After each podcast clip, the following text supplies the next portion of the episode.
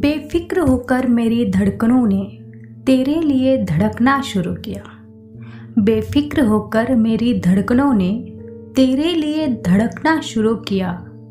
तूने पैगाम जो भेजा बेवफाई का। तूने पैगाम जो भेजा बेवफाई का, उन्होंने तो धड़कना ही छोड़ दिया। उन्होंने तो धड़कना ही छोड़ दिया। वाह, क्या बात है। इस कदर कोई टूट कर चाहे तो भला कोई बेवफाई कैसे कर सकता है? लेकिन कुछ पत्थर दिल इंसान ऐसे होते हैं जो अक्सर प्यार में बेवफाई कर जाते हैं। हाय दोस्तों, मैं हूँ वृशाली शायरी सुकून डॉट कॉम की आज की इस बेहतरीन पेशकश में आप सभी का तहे दिल से स्वागत करती हूँ। दोस्तों, आज मैं लेकर आई हूँ आपके लिए कुछ दर्द भरी शायरिया, जो आपके दिल को छू जाएँगी।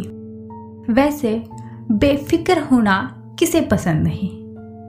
हर कोई अपनी ज़िंदगी में बेफिक्र होना चाहता है, आज़ादी चाहता है। लेकिन दोस्तों कभी कभी हमें ज़िंदगी में ऐसे धागों से उलझना पड़ता है, जो हमें अपने से बाँध कर रखते हैं। तो चलिए ऐसी ही और एक शायरी सुनते हैं। बेफिक्र कर दिया था उन्होंने, जब फिक्रमंद हुआ करते थे हम। बेफिक्र कर दिया था उन्होंने, जब फिक्रमंद हुआ करते थे हम। साथ भी उस मोड़ पर छोड़ गए। साथ भी उस मोड़ पर छोड़ गए, जहाँ खुद को संभाल नहीं पाए हम। जहाँ खुद को संभाल नहीं पाए हम। क्या बात कही है?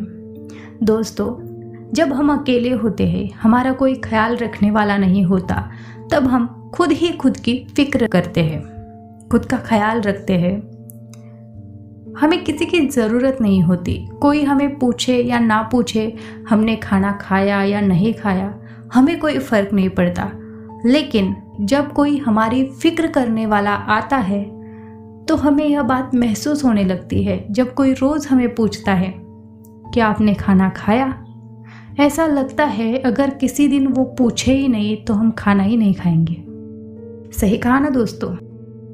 जब ऐसे मोड़ पर हमें कोई छोड़कर चला जाता है, उस वक्त से हमारी पूरी ज़िंदगी बदल जाती है। खैर, चलिए अब सुनते हैं हमारी आज की तीसरी और अंतिम शायरी।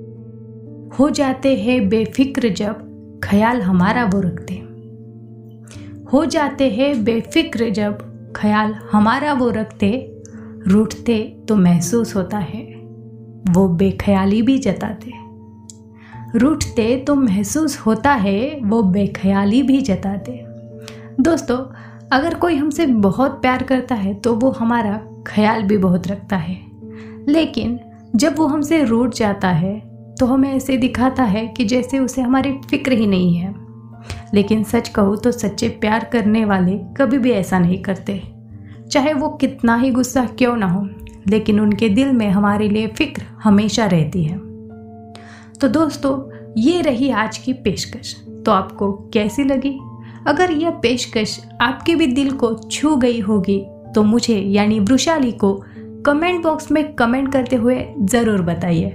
और हाँ ऐसी ही और शायरियाँ सुनने का दिल करे तो शायरी सुकून डॉट कॉम इस नायाब वेबसाइट को ज़रूर विज़िट कीजिए। चलिए, अब वक्त हो चला है आपसे विदा लेने का।